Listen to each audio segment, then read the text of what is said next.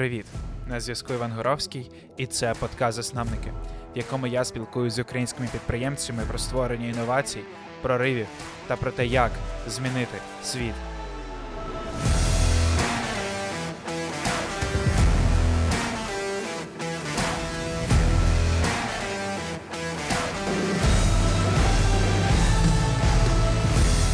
Це третій випуск третього сезону засновників, в якому ми досліджуємо українські стартапи.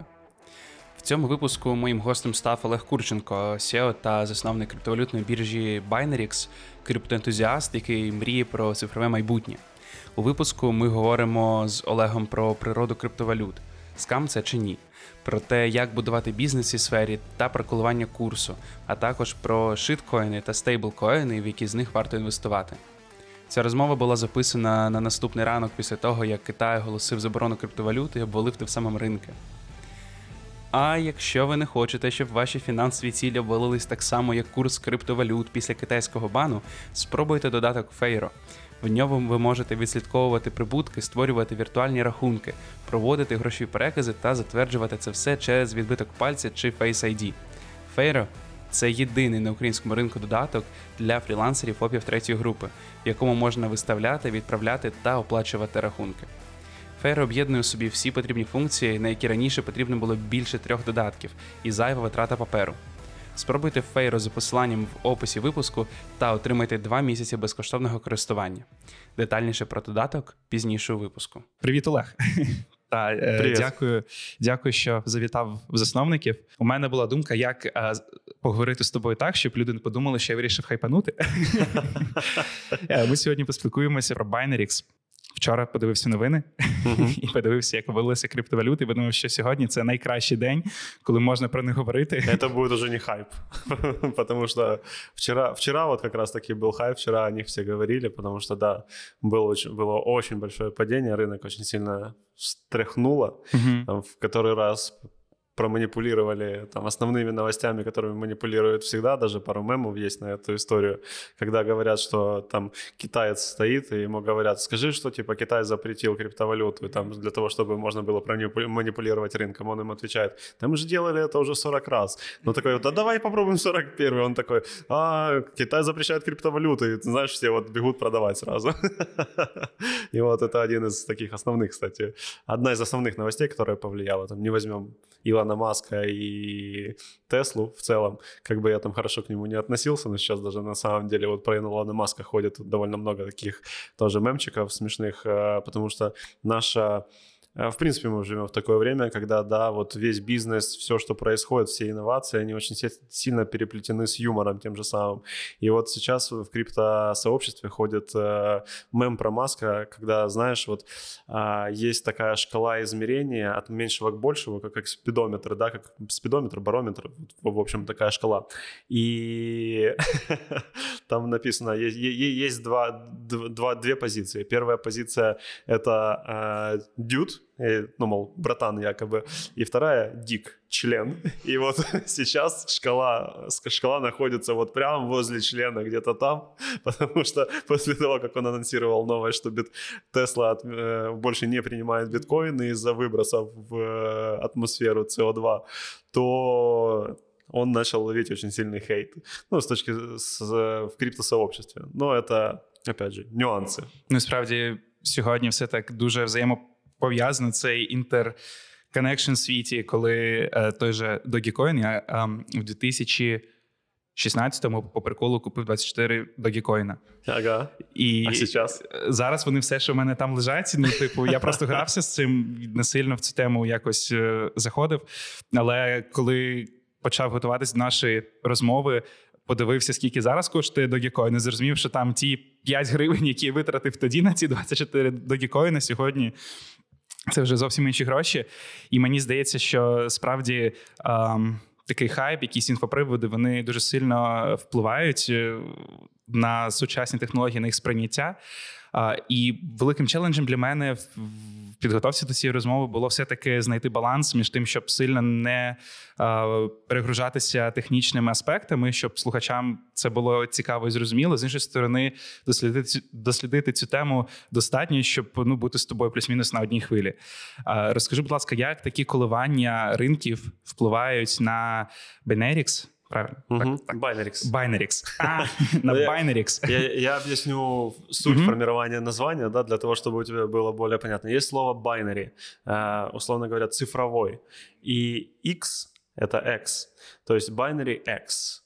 Э, Binarix если говорить вместе, это как цифровое что-либо. Ну, то есть у нас, в принципе, концепция нашей э, биржи, нашей платформы э, в том, что мы оцифровываем различные классы активов. Uh-huh. И это, скажем так, основной аспект, которым мы сейчас занимаемся. Мы создаем новые рынки э, таким образом.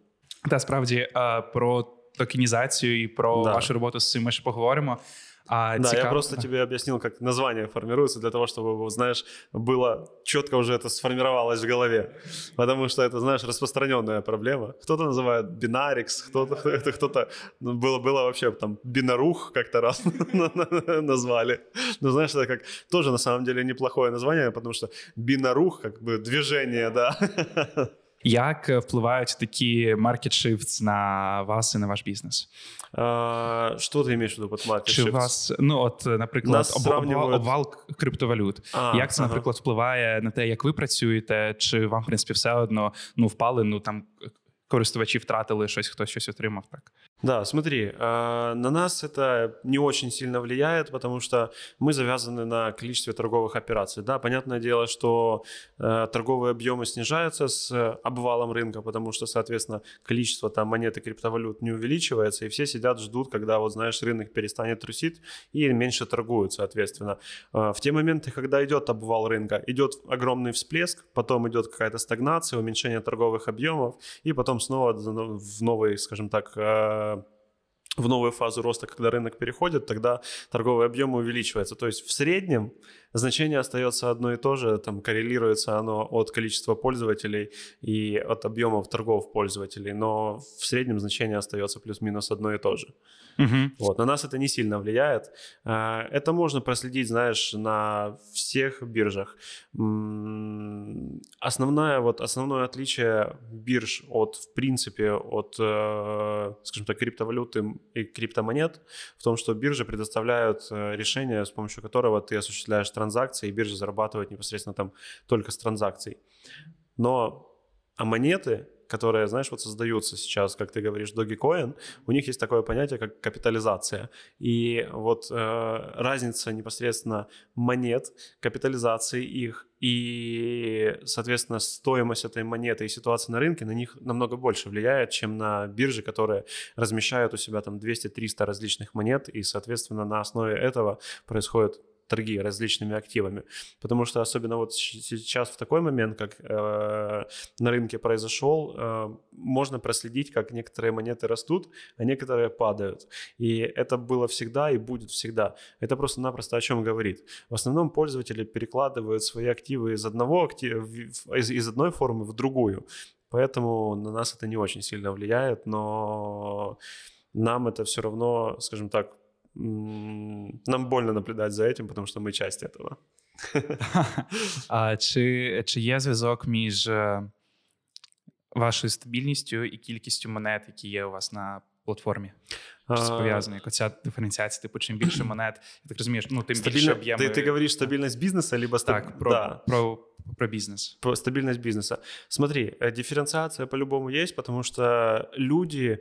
А, у меня был опыт, я создавал платежную систему. Мы хотели mm-hmm. дать возможность рассчитываться биткоином, либо другими популярными криптовалютами в кафе за кофе, либо за что, что-то еще. Но в итоге мы поняли как бы одну основную вещь. То, что сейчас криптовалюты используются как актив исключительно, а не как платежное средство.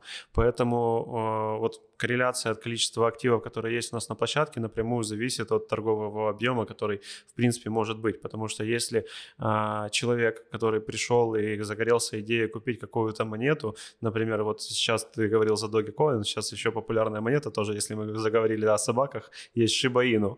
Вот. И мы ее не успели к себе добавить, но по ней пошел огромный хайп. И это Люди монета, люблять как- собак. да, да, да. Это просто-напросто, когда человек не видит возможности у тебя купить ту монету, которую он хочет купить, он просто-напросто возьмет и переведет активы свои на другую платформу. Поэтому, да, количество активов на любой платформе прям- прямо пропорционально коррелирует с э, количеством зарабат... ну, тех денег, которые зарабатывают. Ну, понятное дело, что еще все зависит от количества пользователей, но вот если конкретно отвечать на твой вопрос, да. Є такі більш консервативні трейдери, які кажуть, що ми інвестуємо не в хайп, ми інвестуємо в технологію, які прям підгружаються, дивляться там, яка технологія стоїть, якщо це там open source, дивляться, яка технологія стоїть за монетою, і там розповідають про IOTA і лайткоін і так далі. А, чи для вас принципово чи, чи, ви залежите від цього хайпу, чи ви вливаєтесь в нього, коли ви бачите, що якась монета хайпує і додаєте її до себе на платформу, чи ви більш консервативно на це дивитесь? А, Ви зараз смотри, згадав про шибаїни, що ви не встигли її.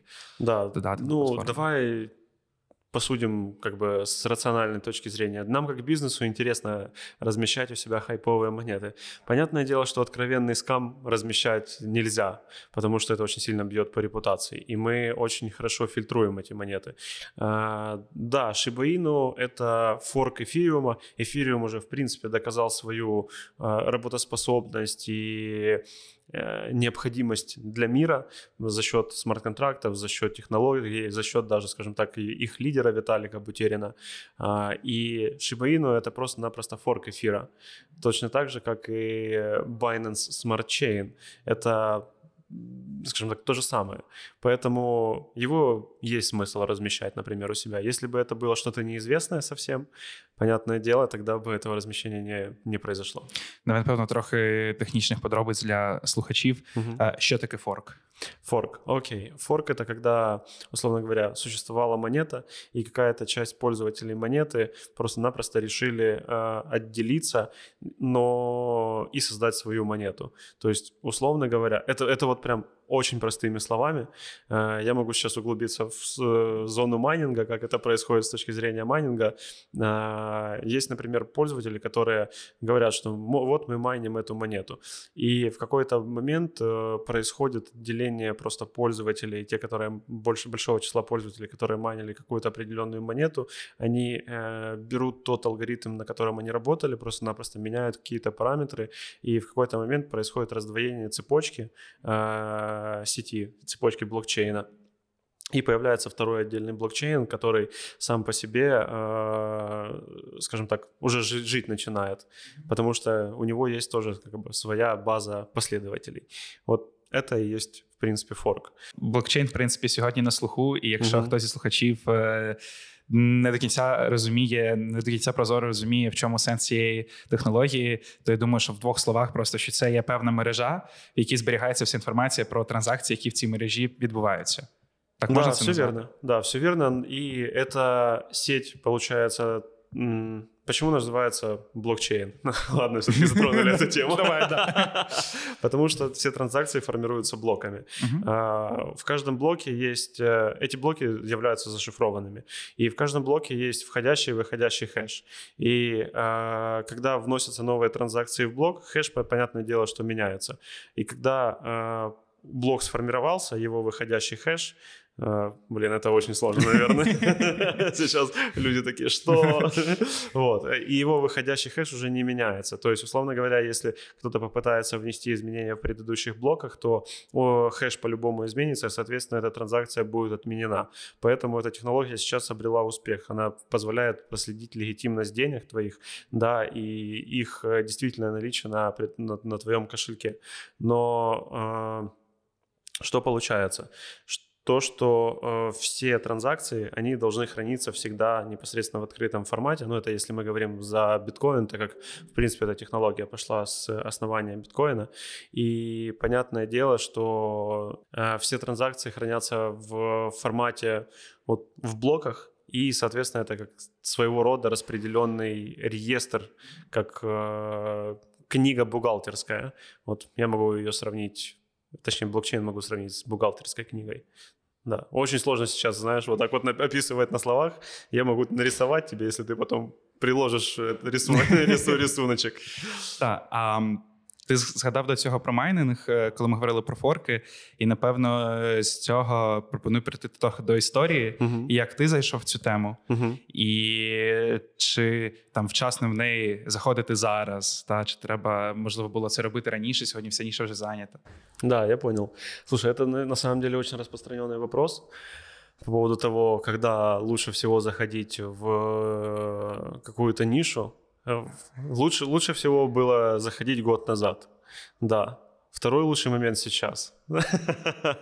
Знаешь, и я отвечаю так всегда, потому что я заходил в 2016-2017 году, когда я тогда начинал с майнинга. Коли и... я покупав свої 24 догікоїна. Якраз тоді. Ну да, я тогда строил первую свою ферму стоимостью где-то в 100 тысяч долларов.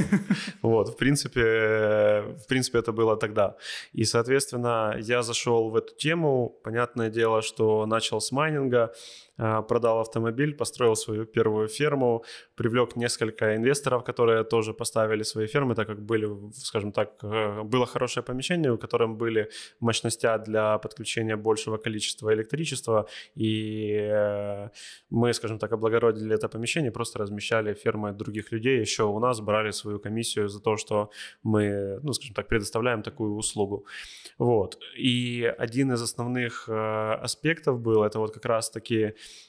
когда э, эфириум, я тогда майнил эфириум, я заходил на майнинг эфириума, потому что в тот момент э, видеокарточки было достать э, несложно. Потом Через таких, як ти, я сьогодні не можу побудувати собі комп'ютер. Я, я сказал несложно. В тот момент, когда я это начинал делать, было несложно. Но потом, когда уже ко мне присоединялись инвесторы, да, видеокарты стоили сумасшедших денег. И ты прав, да, то, что сейчас есть огромная проблема. И я слышал даже, что NVIDIA на самом деле сейчас есть, выпускают видеокарты, которые, на которых заблокирован майнинг. Да, но вот недавно еще появилась э, возможность майнить на жестких дисках. И жесткие диски тоже подорожали подорожали в ціні як мінімум в два рази. Поэтому... Шанси, шанси побудувати геймерську станцію зводяться до, до нуля просто з кожним роком. Ну, слушай, это уже все зависит от того, насколько тебе там мощная станция нужна, потому что майнеры никогда не покупают самые новые карточки, так как они не самые profitable в цене, поэтому те, кто хочет купить заряженный комп, его смогут купить, поэтому можешь не, не переживать. Я сам просто геймер, и поэтому понимаю, понимаю, о чем речь. А, вот. Это было в 2016-2017 году, потом, как мы все знаем, случился а, первый взлет биткоина до 20, эфира тоже случился взлет. Я в тот момент уже, а, скажем так, сидел спокойно и начал пробовать себя в трейдинге. У меня тогда только начала появляться маржинальная торговля, и я проиграл как раз-таки 100 тысяч долларов на маржинальной торговле. После... А, коли ти говориш, сорі, я тебе переб'ю, коли ти говориш про те, що ти починаєш, почав тоді uh-huh. заходити в тренинг, ти говориш про те, що ти писав прям скрипти для продажі? Чи а, про те, смотри, ты... изначально это все было делалось только руками. Только руками, и на тот момент у меня уже была моя software development компания, и были свои программисты, которые, скажем так, могли помочь мне реализовать роботов. Ну и после того, как на хайпе, когда биткоин взлетел, и все зарабатывали деньги, все кайфовали просто от этого, да, а, и в какой-то момент я, опять же, потерял эти деньги за счет того, что биткоин начал падать, и мою позицию ликвидировала, которую я торговал с маржинальным плечом. Вот. А, после этого я пустился, скажем так, в свою старую нишу в разработке, в которой я уже больше 10 лет, и, соответственно, начали разрабатывать торговых роботов, ну и продавать их. Да, мы э, разработали своего робота, свой алгоритм на падающем рынке, он показал очень хорошие показатели э, по, скажем так, прибыли непосредственно в самих биткоинах, и мы, нам удалось его продать за хорошие деньги. Не буду сейчас называть сумму. А про криптовалюти і не тільки про технологію, але і про філософію, яка за ними стоїть. Був колись в в 17-му році, здається, е, український додаток Німзес, в якому була ніби криптовалюта Німи, і він кудись пропав. Хоча я вчора зайшов на їхній сайт, і вони заявляють, що у них вже 2 мільйони користувачів, які його використовують і за кожну хвилину свого часу отримують ці німи чи годину. І на сайті ціла вкладка присвячена їхньому баченню економіки і філософії, яка лежить за всім їхнім баченням і цієї криптовалюти, яка дуже складна. І я не знаю, можливо, вона навіть складніша за технологію, яка лежить в основі їхніх та, в основі їхньої криптовалюти. Чи має місце загалом в цьому світі криптовалют і технології філософії, яка за ними стоїть? Чи все це базується, і фокус має все таки тримати на технології, яка стоїть під якимось токеном, а не під якимось баченням світлого майбутнього? А, смотри, ну тут очень Это очень философский вопрос, на самом деле. Сколько людей, столько и мнений. Я разделяю философию криптовалют, но в тот же момент, ну, то есть какая философия на самом деле криптовалют? Это свобода. Это исключительно э, речь о свободе. И я очень свободолюбивый человек, поэтому я выбираю Украину для жизни, потому что Украина сейчас, я вот недавно вернулся со Штатов, и Штаты это уже укомплектованная, скажем так, система рабочая, и хотя все говорят, что это американская свобода, классно все, но ты там просто-напросто становишься просто частью системы и находишь, как, как, как винтик этой системы становишься. Вот. В, Укра... в Украине эта система только формируется, и ты чувствуешь себя более свободно, более раскрепощенно, и ты можешь помогать в формировании этой системы, опять же. А, вот. Поэтому, наверное, свободолюбие, вот это то, что то, то, в чем я вырос, то, с чем, скажем так, то, то, что мне очень близко по духу. Поэтому и криптовалюты мне тоже очень сильно нравятся. А якщо вам близька філософія криптовалюти фінансової свободи, зверніть увагу на спонсорів цього випуску додаток Фейро, який звільняє вас від рутини бухгалтерського обліку. Якщо ви фрілансер і обираєте працювати на себе, насправді обираючи свободу, найменше хочеться втрачати свій час на заповнення податкових звітів і намагання зібрати докупи інформацію з п'яти фінансових додатків. Як то кажуть, time is money – і за кожну годину вашого часу, витраченого на нудну бухгалтерію, якийсь криптовалютний ентузіаст майне собі біткоїни. Звільніть час для роботи із Фейро, який не тільки автоматично заповнює за вас податкову декларацію, але й дозволяє сплатити податки та вести облік своїх прибутків, не виходячи з додатку. Завантажуйте Фейро за посиланням в описі випуску та вийдіть на новий рівень фінансової свободи. А також не забудьте підписатись на наш інстаграм та Фейсбук, а можливо навіть підтримати копійкою в Патреоні.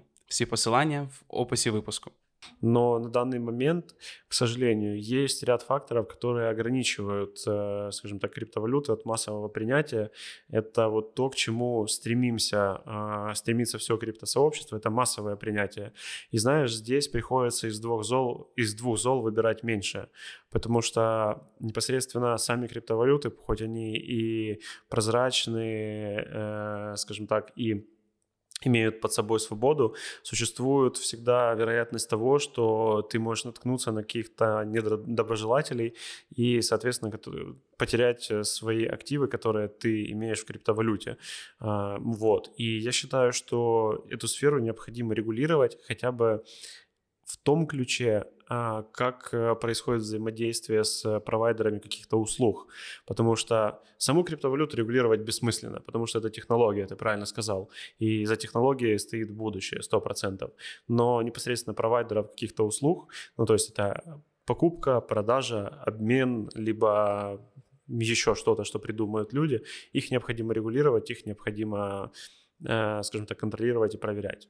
Все. Ну, то есть операции между людьми, они как были, так и будут. То есть это было раньше, мы обменивались деньгами, сейчас мы обмениваемся криптовалютой. И от этого никуда не деться, от этого никуда не сбежать. Ти говориш про обмін криптовалюти. Криптовалюта все-таки актив чи інструмент обміну цінністю, чи інструмент транзакций? Смотри, очень много криптовалют сейчас существует. Давай конкретно определимся, о чем мы говорим. Если мы будем говорить о биткоине, то я воспринимаю биткоин как актив. То есть э, я, знаешь, такой очень цифровой человек. А, я вот один раз попробовал бизнес, который связан с чем-то наземным. Это майнинг.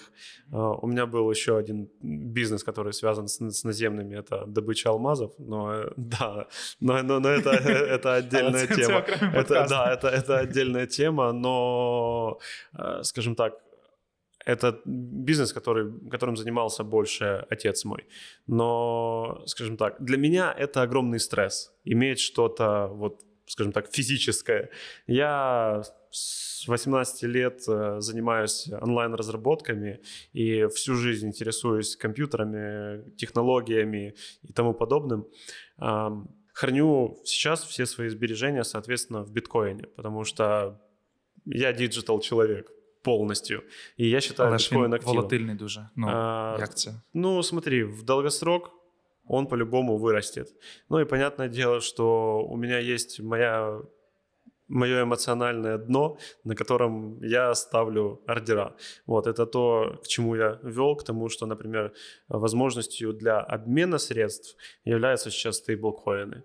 Ну, то есть есть такое, такая монета, как USDT, э, United States Dollars Tether.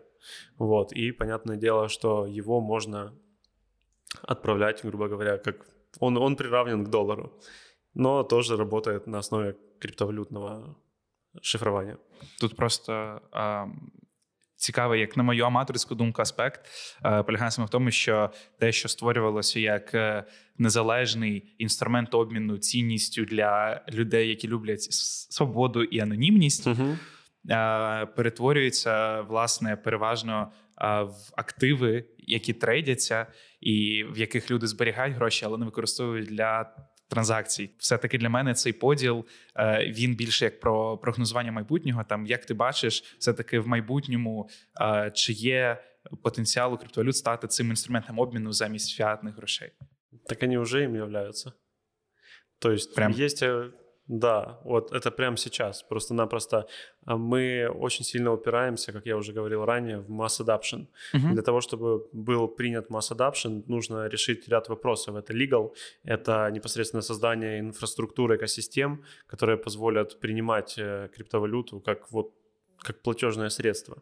Я уже знаком с множеством. Ты, наверное, слышал, если там пытался разобраться, да, в теме криптовалют, по-любому слышал историю, когда 10, за 10 тысяч биткоинов была Ну, куплена пицца. Так. Вот, это самая любимая история, наверное, всех э, людей. А, Я знаю, было уже несколько сделок даже, когда за биткоин были куплены там, недвижимость в Испании, недвижимость в Украине, и автомобили покупались. Есть очень популярный мем еще, там, криптоламба. И знаешь, там, сколько стоит там Ламборгини сейчас, если покупать ее за биткоины. Ну, Просто якщо говорити про тенденції, наприклад, Ілон Маск зараз з Теслою. Вони спочатку такі: можете купувати Тесла за біткоїни. Потім такі ні, не можете купувати Тесла за біткоїни. Я считаю, это манипуляция рынком. Да, исключительно манипуляция рынком, потому что Tesla владеет огромным количеством биткоинов, биткоинов самостоятельно. И я не удивлюсь, что если они э, выкупили как бы... Недавно была новость о том, что они продали какую-то часть биткоинов. И я не удивлюсь, что они выкупили ее снова, когда вот вчера был обвал на 30 тысяч. То есть, по большому счету, сейчас такое время, что все подвержены какому-то риску, и ты должен уметь управлять своими рисками. И так как я уже сказал раньше, если мы говорим об активах, и ты заходишь в активы, ты должен, должен обладать какой-то определенной финансовой грамотностью для того, чтобы с ними работать, а иначе тебе там делать нечего. Ну, по-любому, знаешь, э, люди так или иначе сейчас стали более свободны, интернет раскрыл, развязал всем руки, и те, кто начинает интересоваться криптовалютами, так или иначе обретают финансовую грамотность через свой опыт, всегда через, свой опыт, да. Да, исключительно через него, потому что когда ты читаешь это в книгах, ты нечетко понимаешь то, как устроен рынок, то, как устроен мир, то, как устроено все. А когда ты начинаешь сталкиваться с какими-то определенными ситуациями воочию, тогда ты набираешься этого опыта. И на самом деле то, что там, сегодня кто-то потерял 50-100 долларов, э, вложив в криптовалюту, завтра он может эти м, 50-100 долларов с легкостью вернуть, а послезавтра приумножить их в несколько раз. Поэтому я не могу назвать это рисками. Все зависит от того, знаешь, э, как долго ты готов э, с этим инструментом работать. Потому что я заходил вот в тот момент, когда криптовалюты стоили, э, там биткоин стоил тысячи полторы, наверное, долларов, я точно не помню цену. Мгм. Вот, потом он взлетел до 20. И вау, это такой подъем. Ну, Відкриваємо нихера же шампанське. себе. Да. Да. Перспективи криптовалют Мгм. і перспективи використання чи то як активів, чи то як інструменту для транзакцій. А, Враховуючи все ще незрілість державного регулювання, Мгм. а, які країни найперспективніші для цього? Чи там є перспективи у Азії, враховуючи нещодавні події, якраз е, до адаптації криптовалют у себе? Мгм. І від цього одразу напевно перейдемо до України і перспектив в Україні. Смотри, а, сейчас очень интересно то, что ты можешь, условно говоря, в онлайне открыть компанию, получить электронное гражданство Мгм. и сделать все, что тебе нужно, не выходя просто из дома, сидя за компьютером. Это так делается в Эстонии. Да, конечно, надо будет потом в посольство загонять за, за, за карточкой этой, но все остальное можно сделать дома. И мы, например, э, регулируемая криптовалютная биржа, биржа цифровых активов, э, которая зарегистрирована в Европе. У нас есть лицензия, и мы работаем официально. Но наш офис находится здесь, в Киеве, потому что здесь э, больше талантливых разработчиков, здесь меньше стоимость содержания, скажем так, офиса. И это просто-напросто вот как раз-таки, если говорить о бизнесе, здесь более благоприятная среда для построения бизнеса. Понятное дело, что у нас есть и компания, которая зарегистрирована здесь, но эта компания занимается разработкой программного обеспечения. Вот. А сама э, площадка, платформа зарегистрирована как интеллектуальная собственность в Европе. И суть в том, что сейчас, э, в принципе, во всем мире идет глобальное принятие новых классов, э, скажем так, активов, криптовалюты. И я хочу сказать на примере Соединенных Штатов, что для того, чтобы начать бизнес там, потребовалось бы в разы больше денег, в разы больше ресурсов, ам, и тестирование каких-либо гипотез более дорогостоящее. Поэтому Украина в этом плане там, топ-1, скажем Мгм. так. Она и близко к Те, Европе. що ми маємо дію, і через дію, в принципі, можна Конечно. зареєструвати ФОПа і почати. Да, да, підприємницьку да, да, діяльність. да, конечно. Вот, э, потому что мы имеем Дию, потому что сейчас идет очень сильно цифровая трансформация. На самом деле сфера услуг в Украине очень сильно э, превалирует над большинством мира, потому что куда я не приезжаю, нет такой адаптации банковского сектора, да, как у нас. И вот эта якобы незрелость, как ты сказал, она сопутствует тому, что мы развиваемся быстрее с технологической точки зрения. Возможно, э, в ближайшем будущем, я думаю, что вот в плане технологий мы можем там, обойти даже большинство стран в плане именно удобства использования этими технологиями, потому что наша система, так как она, ну, как мы уже выразились, не сформирована еще, да, она сейчас только формируется, и э, мы сейчас имеем возможность формировать ее так, чтобы она работала по канонам сегодняшнего мироздания, скажем так, а не, а не как это было 100, 200, 300 лет назад, когда формировались другие крупные государства. Вот. Если говорить о Штатах, э, они молодцы, потому что они держат экономику мира в своих руках. И І То, там що- же є від- ну, відносно прозоре державне регулювання, якщо я так розумію, криптовалюти і ринку ну, віртуальних оно от- активів. относительно. Окей. Окей. Да, Не- относительно. Не таке і прозоре, да? Да, не такое прозрачное, потому что э, никто сейчас еще до конца не урегулировал все составляющие, и постоянно законы меняются, постоянно законы улучшаются, адаптируются, и это нормально, потому что это что-то новое, как э, компании, скажем так, учатся работать с регулированием, так и регуляторы учатся регулировать компании. Поэтому, поэтому по большому счету, это все развивается. Но очень хороший ход Соединенные Штаты сделали, когда разрешили публичным компаниям приобретать э, активы, ну вот именно в форме криптовалют. Потому что сейчас м, криптовалюты являются одним из самых привлекательных классов активов. И тем самым, я думаю, они частично все-таки подмяли под себя э, эту технологию, потому что сейчас они контролируют те компании, которые приобретают криптовалюты, соответственно, они контролируют и те запасы, которыми компании обладают. И это очень крутой ход был, очень-очень умный, я считаю. То, что сейчас блокируется, например, в Азии, в Китае, а, криптовалютная отрасль, я думаю, что со временем они э, пересмотрят свое отношение к этому всему, и понятное дело, что а, вот это вот блокирование, да, оно просто-напросто работает на словах, как я уже тоже тебе раньше сказал, привел пример с Китаем, да, что сегодня он блокирует, завтра он разблокирует. А, и так тебе... каждый день. Да, и, так, и так каждый, каждый день. Ну, как бы получается, что каждый год, каждый год, раз в год Китай знаешь, вот там... Что-то банить, да. Что-то банит. И получается, на самом деле, интересная такая ситуация, потому что Китай сейчас тестирует свою э, CBDC. Это Central цифровая валюта центрального банка. Central Bank Digital Currency. То вони зараз взяли і конкуренції всіх просто вибрали з ринку. Смотри, они просто-напросто в Китае очень жестко людей держат в рукавицах, знаешь, таких ежовых. И если слышал, там есть социальный рейтинг, там есть все вот эти вот э, вещи.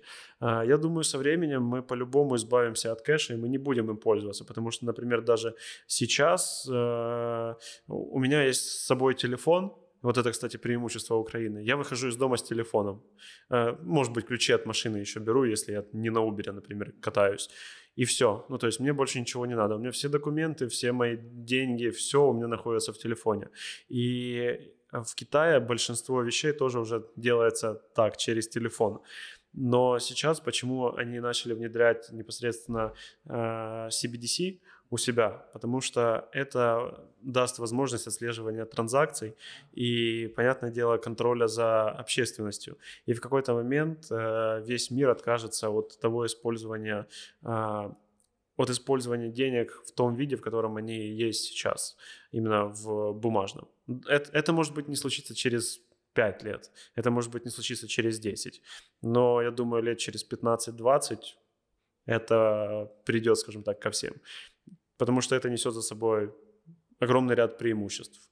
А, начиная, знаешь, от личной гигиены какой-то, потому что я, например, отказался от денег там, по своим собственным соображениям, именно вот бумажных, а, потому что они все практически грязные, и не хочется их брать в руки. И вот заканчивая там экономической возможностью, возможностью для экономического роста и развития экономики всего мира в целом. Про Binarix у тебе получилось. Да, я запам'ятав. Ну, Клас. А, ви, ну, ви говорите про те, що ви створюєте екосистему. Да. Розкажи, будь ласка, про ваші продукти, е, які у вас є, окрім е, самої платформи для обміну. Да, ну, в первую очередь, э, ничего не может существовать без кошелька. То есть кошелек это один из наших основных продуктов, на базе которого формируются уже и остальные продукты. Це ти бізнес Patient, якщо я не помиляюсь, який ти створив до цього. Uh, Patient? Да. Смотри, Patient это был плацдарм, на котором скажем так, это был плацдарм. Binarix э, обладает уже, скажем так, более новыми технологиями, и понятное дело, что сама платформа, она объединяет в себе очень много, там очень довольно разветвленная инфраструктура, потому что сам движок биржи — это... Э, давай я сейчас перечислю продукты сразу, которые у нас есть, а потом уже объясню, в чем их отличие. Один из первых продуктов — это кошелек. После идет обменник. Это просто-напросто возможность поменять один актив на другой. Далее торговый терминал, торговая площадка, которая обладает возможностью и спотовой торговли. Это когда идет обмен одного актива на другой. Ну, грубо говоря, тот же самый обмен, только уже с большим функционалом. А, также мы планируем сейчас находится в разработке функционал, он уже готов, тестируется. Это фьючерсная торговля, это уже а, более, знаешь, какой-то какой-то деривативный класс торговли, производные инструменты. Вот. И сейчас один из таких тоже очень важных э, инструментов, это, э, точнее продуктов, это академия, в которой мы обучаем тому, как пользоваться криптовалютой, э, что это такое, как пользоваться цифровыми активами, как э, работает, в принципе, трейдинг, как работает биржа, ну и так далее. Вот. Э, если переходить вот к разнице между продуктами, да, я сказал, что есть, например, там кошелек, обменник и биржа. Обменник и биржа вроде бы вот сопоставимые, но есть ряд нюансов. Когда ты выполняешь обмен одного актива на другой, то происходит просто-напросто взаимозачет их, правильно?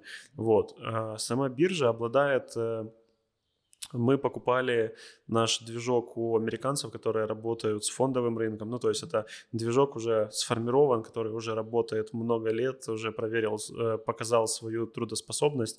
И в основе биржи лежит такая штука, как Matching Engine. То есть это движок, который производит э, сопоставление транзакций. Когда ты выставляешь, там, например, заявку на покупку, я выставляю заявку на продажу, когда мы, э, скажем так, когда цена достигает определенного значения у какого-то актива, и наши заявки, скажем так, сходятся друг с другом, то Machine Engine выполняет Э, выполняет эти заявки, и понятное дело, что показываю, говорит системе о том, что нам нужно обменять наши активы, а, чтобы твои активы перешли ко мне, а мои к тебе. И, соответственно, таким образом происходит обмен. Понятное дело, что сама биржа там состоит еще из кучи элементов, такие, такие как Management System, Order Management System а, и ряда других элементов, потому что это очень большой кусок работы.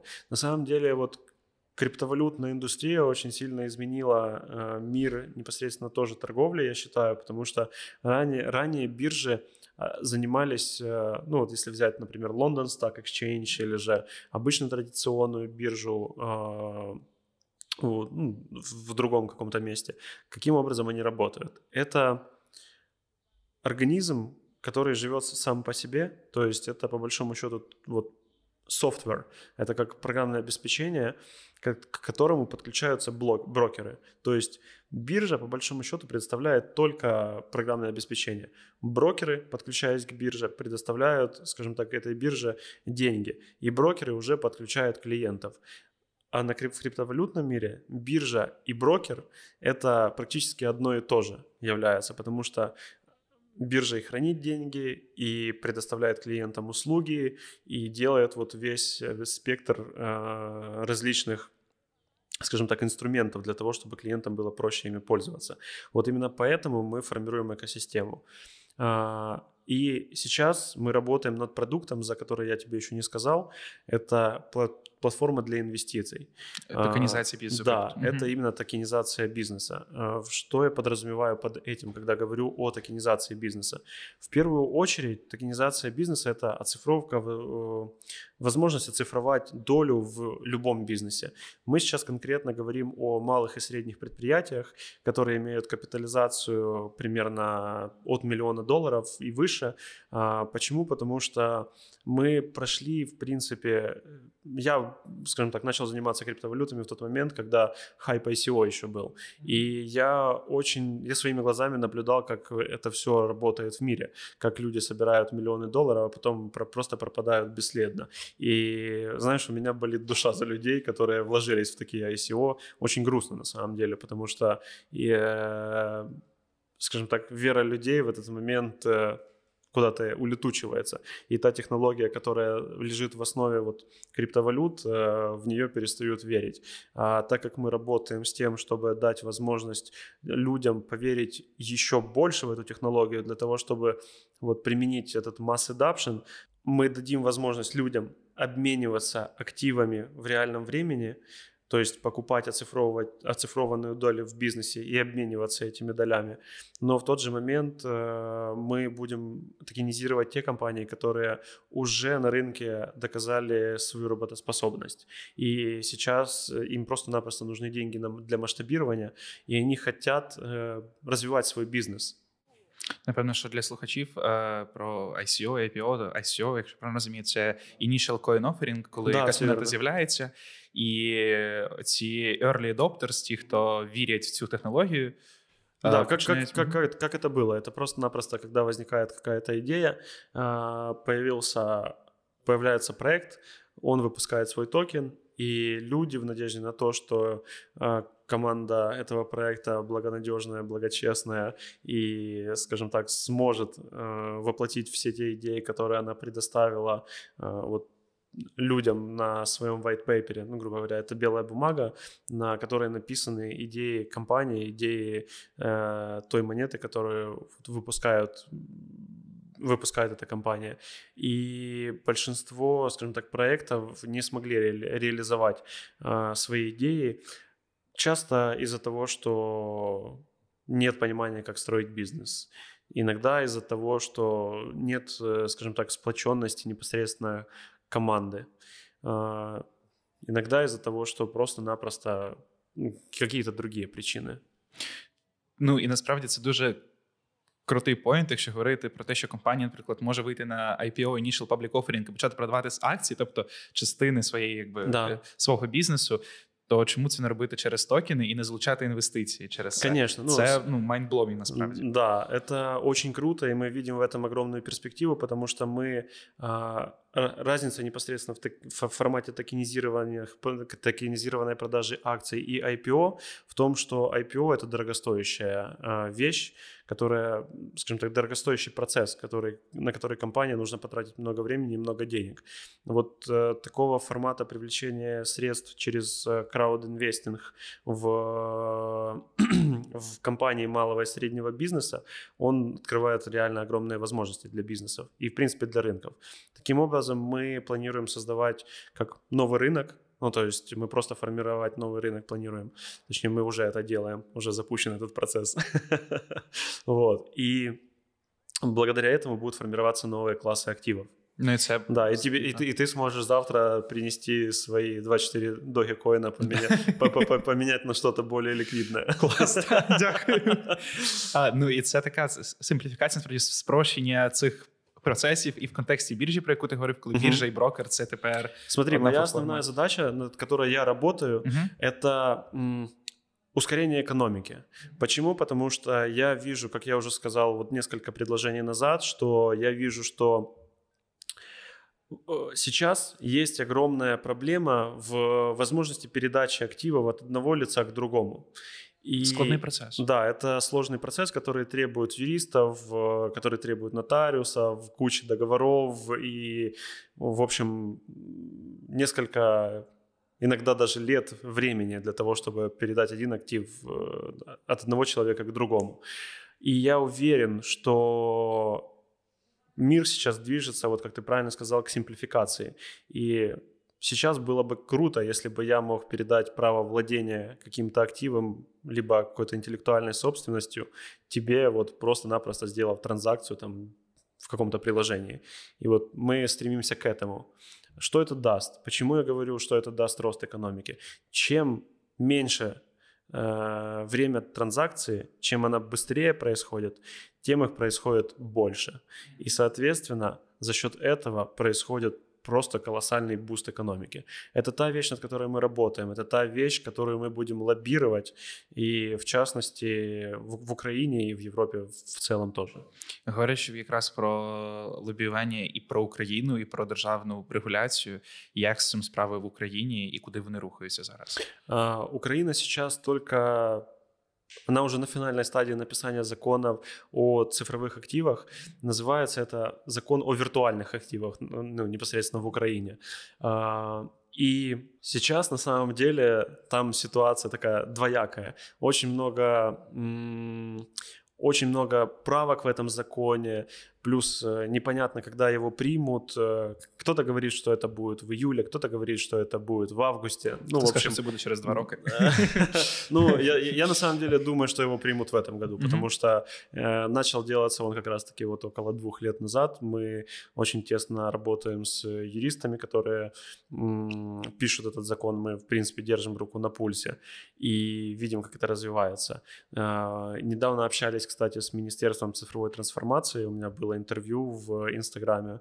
Э, кому интересно, смотрите обязательно. С Барняковым. Да, с Александром Барняковым. И мы разговаривали с Александром о том, как, в принципе, будет выглядеть регулирование криптовалют, как будет выглядеть регулирование цифровых активов на территории Украины.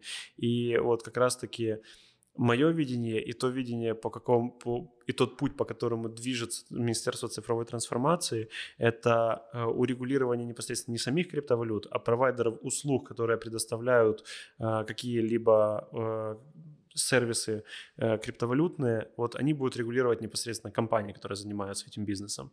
И я считаю, что это очень правильный путь. Я думаю, що ну я не можу не задати запитання. Е, Я хочу зайти в криптовалюту. У мене є вибір. Я можу піти в е, Binarix, можу mm-hmm. піти в Coinbase. Ні, не можеш. Чого?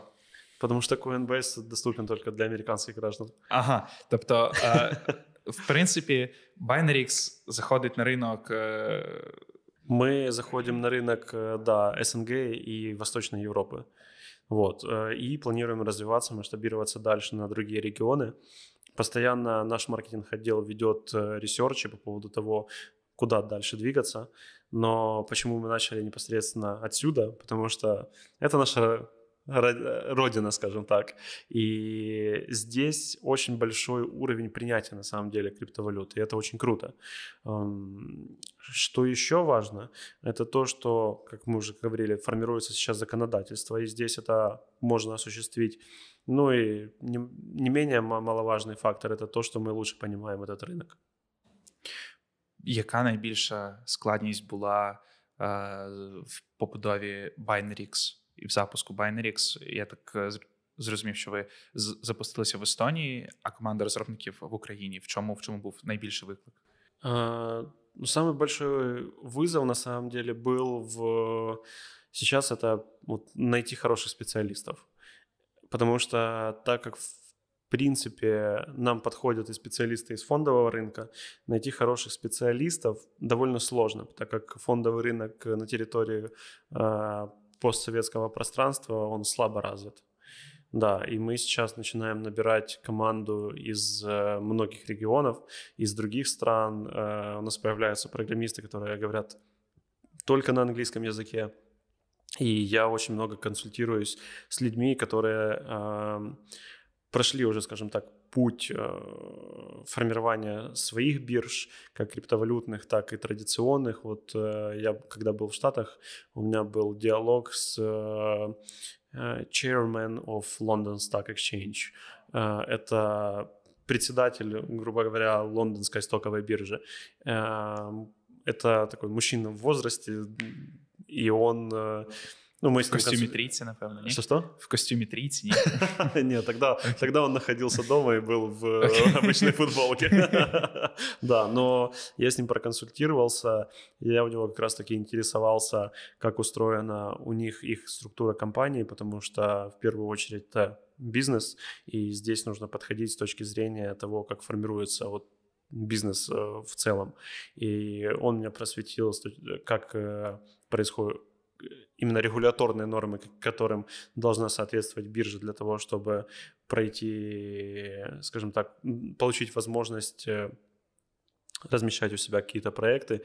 И на самом деле вот в традиционных финансах, да, на фондовом рынке, он говорит, что когда они там, вот, формируют бюджет, то 70% кажется, да, 70% их бюджета заложено на legal составляющую. Вау. Да, ну то есть, понимаешь, вот для меня это на самом деле дико, потому что это не дає можливості розвиватися технологіям. Ну, виникає питання, відповідно, якщо там існували криптовалюти, там якийсь трейдинг навіть е, на території країн е, без державного регулювання цієї сфери і жодної законодавчої бази, то чи можливо взагалі їхнє існування без цієї бази, і можливо це навіть буде більш вільним ринок і простішим. Ну, Чи как нет? я уже сказал, что он будет более свободным, более простым, но он не будет более адаптированным под э, мировую, мировую экономику, именно под людей, потому что много людей смогут пострадать. И это, я считаю, что это один из самых важных факторов. Згадуючи токенізацію бізнесу да. і цей поінт про те, що е, спрощується обмін і інтелектуальною власністю, і фізичною завдяки криптовалютам і технологіям, пов'язаних з ними, а, NFT і бум з NFT. Угу. А, Чи думаєш, що це бульбашка? Чи ти вважаєш, що це технологія перспективною? І, в принципі, наприклад, якщо я зроблю якийсь дуже дуже крутий подкаст, я зможу його запустити? Я Через давал NFT. Unit City угу. касаемо NFT, и я рассказывал, что NFT — это очень перспективная технология, и о том, какие перспективы она, в принципе, в себе кроет. Я считаю, что э, на базе NFT может сформироваться даже digital паспорт э, в какой-то момент, и это же самый digital wallet, который будет у каждого человека, и это, возможно, будет даже какая-то, знаешь, интернациональная система общая, э, что будет позволять, э, грубо говоря, тебе хранить все данные твои персональные непосредственно, скажем так, в одном месте. И точно так же данные о, о твоих владениях, тех же самых активов хранить также в одном месте. Технология очень перспективная, ее сейчас используют, как ты знаешь, в основном для передачи каких-то предметов искусства, но я считаю, что она будет развиваться, и мне очень нравится вот суть, которая була заложена непосредственно в NFT. Певно, що про технічну базу NFT, тобто в чому в чому в чому саме фішка, яка дозволить NFT застосовуватись не тільки в сфері мистецтва, але й в інших. NFT — это невзаимозаменяемые токены. То есть э, о чем это говорит? Когда есть один токен, то он, условно говоря, приравнен к какому-то, скажем так, предмету искусства. И второй такой токен ты выпустить, грубо говоря, не можешь, потому что все записи уже в блокчейне есть. Если ты э, сделаешь это, то всегда можно его отвергнуть, потому что ты можешь найти второй такой же. Тобто, просто словами, якщо, наприклад, є один біткоін 2 і 3, то NFT може бути тільки один і лише один. Ну, его тоже можно разделить там на тысячу штук, но угу. по большому счету к этой тысяче штук будут привязаны там, понятное дело, что э, определенные предметы искусства. И для NFT є окремі біржі, платформы для продажу. Да, сейчас есть. Сейчас их есть, они сейчас э, довольно активно развиваются. Их не очень много, Э, и если честно сказать, я не торгую NFT самостоятельно, mm-hmm. поэтому я не смогу тебе порекомендовать какие-то конкретные э, решения для этого. Чи ви в BinaryX плануєте заходити в цю тему? Чи вважаєте її перспективною? А, смотри, сейчас мы очень, так как мы молодая компания, у нас не очень много ресурсов, мы планируем сейчас заниматься непосредственно нашим основным направлением, это цифровкой бизнеса и токенизацией их. Вот. А NFT могут заниматься кто-то другой. Да, возможно, мы будем добавлять к себе какие-то перспективные NFT токены, потому что их довольно много, но ну, для того, чтобы люди могли ими торговать. Но как площадку для размещения NFT токенов мы пока не планируем делать, ну, по крайней мере, ближайший год. А, через год, возможно, вернемся к этой теме. Розкажи про своє бачення, свою мрію світу криптовалют через 30 років. Через 30 лет. Так. Ну, в такій перспективі. Або якою перспективою Смотри, ти мислиш? Можливо, ти мислиш іншою перспективою. Ну, я могу рассказать о своей мечте. Да, давай. Но она, знаешь, такая прям очень-очень интересная, очень заоблачная. А, в первую очередь, это построить огромную экосистему, то, что я сказал, в криптовалютной индустрии. Я думаю, мы сможем сделать это за 5-10 лет и э, переформатировать непосредственно вот возможность передачи активов от одного человека к другому. Это ближайшие цели. Если говорить о более там, долгосрочных, ну вот в перспективах 50 лет и еще есть желание построить свой IT-кластер, а, вероятнее всего в Украине. И понятное дело, что это даже не IT-кластер, это как кампус Кампус для непосредственно своих ребят, своих сотрудников в формате, если знаешь, вот как шелест, вот, в форматі шелеста какой-то такой, закритий тільки. Тобто, як е, колись там в епоху відродження створювали такі е, пансіони для митців, да. то сьогодні такі тільки для, для гіків, типа, окей. да, для, для айтишников. И э, Следующим шагом, понятное дело, что станет уже переход в более прикладные какие-то технологии. Я очень много интересуюсь э, э, устройством непосредственно человеческого организма, устройством мозга, и я хотел бы заниматься непосредственно оцифровкой вот оцифровкой мозга, перен... оцифровкой возможностью переноса сознания, биотехникой и так далее. Знаешь, это все делается для того, чтобы можно было продлить себе жизнь. Ну, то есть я хочу прожить как можно дольше, а в идеале стать бессмертным. Тобто ти прихильник трансгуманізму. Трансгуманісти вірять в таку абсолютизацію людства, в безсмертя, що людина має потенціал до того, щоб бути безсмертною, і шукає для цього шляхи. Це більше як е, все-таки філософський напрямок, але який виник в дуже все таки тісній зв'язці з технологіями, тому що з розвитком технології ми все більше і більше самовпевнені стаємо. Да. А перший образ, коли ти про це сказав, насправді це футурами і оці голови в банках, які там були. Я ніколи об этом не думав. Тобто, насправді це є трансгуманізм, ці голови в банках. Ну, да, да, да, да, Получається так. В певному сенсі. Певно, вже для репапу. завжди, коли говоримо про технології, виникає питання інклюзивності і доступності цих технологій для інших, для ну для, для мас. Які кроки можуть бути зроблені ентузіастами і професіоналами, як ти, для того, щоб криптовалюти все таки з а, чогось. Ем, захайпованого, можливо, трохи десь і далекого стали доступними, власне, і е, щоб втілилася твоя мрія про те, що криптовалюти і блокчейн це технології, які використовуються для обміну цінністю. А, щоб, ну, щоб крипта стала ин- інклюзивною і доступною для всіх. Да, я понял. На самом деле сейчас криптовалюта уже довольно доступна. А, еще большая доступность это только легализация. Uh-huh. Вот, все. Это ответ на вопрос. Легализация и лоббирование новых э, новых фич, назовем их так, да, новых э, технологий, новых возможностей. Вот, потому что сейчас даже э, вот передача права собственности какими-то активами, э, это она возможна, но она требует доработки. Она требует доработки с точки зрения технического Э, ну, именно тех технологий, она требует доработки з точки зрения і легальної составляющей. Я розумію, що якщо ми говоримо, наприклад, про гроші чи про крипту, то тут точно є технічний аспект, але тут ще дуже великий цей філософський аспект, аспект того, як ми конструюємо ці сенси і не обмінюємось е, ракушками і тваринами, а обмінюємося спочатку папером, обмінюємося металами, потім обмінюємося грошима, а тепер вже ми обмінюємося насправді кодом. Да, ты правильно говоришь. Одиничками и нулями. Да, ты правильно говоришь. И на самом деле очень... Почему я так много говорю за mass adoption? И почему я так говорю за веру людей в эту технологию? Потому что, а, по большому счету, деньги ничего не стоят. Вот бумажные доллары, грубо говоря, ничего не стоят.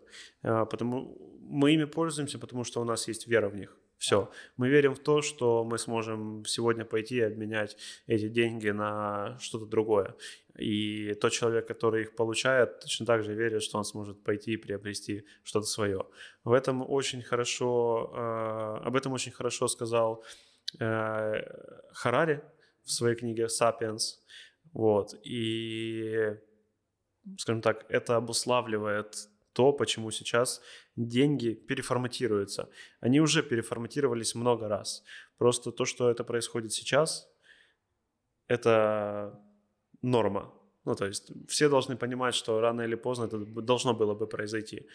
Но так как мы в век оцифровки, в век цифровизации живем, понятное дело, что самый простой, самый э, эффективный способ на данный момент – это перевести абсолютно все деньги в цифровой формат. Да, Та, тобто, треба, напевно, що змінювати вже всім е, сприйняття крипти від е, там того, що трейдиться, до того, що насправді замінить гроші в той чи інший момент. Да, ти прав. Дякую тобі дуже за цю розмову. І тобі спасибо большое. А майбутнє, про яке ми говорили з Олегом, може початись для вас вже зараз з власних фінансів. І вільний час, який ви можете отримати завдяки спонсорам цього випуску додатку Фейро, не обов'язково має бути присвячений роботі. Завдяки Фейріо у вас з'являється можливість і для відпочинку. Фрілансерам та підприємцям, які працюють на себе, важко тримати work-life balance. Після важкого робочого дня згадуєш про власну бухгалтерію і займаєшся податковою звітністю ще до першої ночі, бо завтра ж дедлайн. З Фейро такого не станеться. Додаток сам нагадає завчасно про дедлайни подання декларації і сам її заповнить. Вам потрібно буде лише підтвердити дані та оплатити з відбитком пальця чи Face ID. Все за 5 хвилин, не виходячи з додатку. Завантажуйте фейру за посиланням в описі випуску і проведіть нарешті вільний вечір за переглядом Netflix чи в барі з друзями. Фоловте засновників в соцмережах та підтримуйте копійчиною на Патреоні. Усі ці креативні рекламні вставки не так легко придумати. Всі посилання в описі цього випуску. Нагадаю, що це був випуск з Олегом Курченко, засновником криптовалютної біржі Binarix в третьому сезоні засновників, в якому ми говоримо про українські стартапи. Почуємось!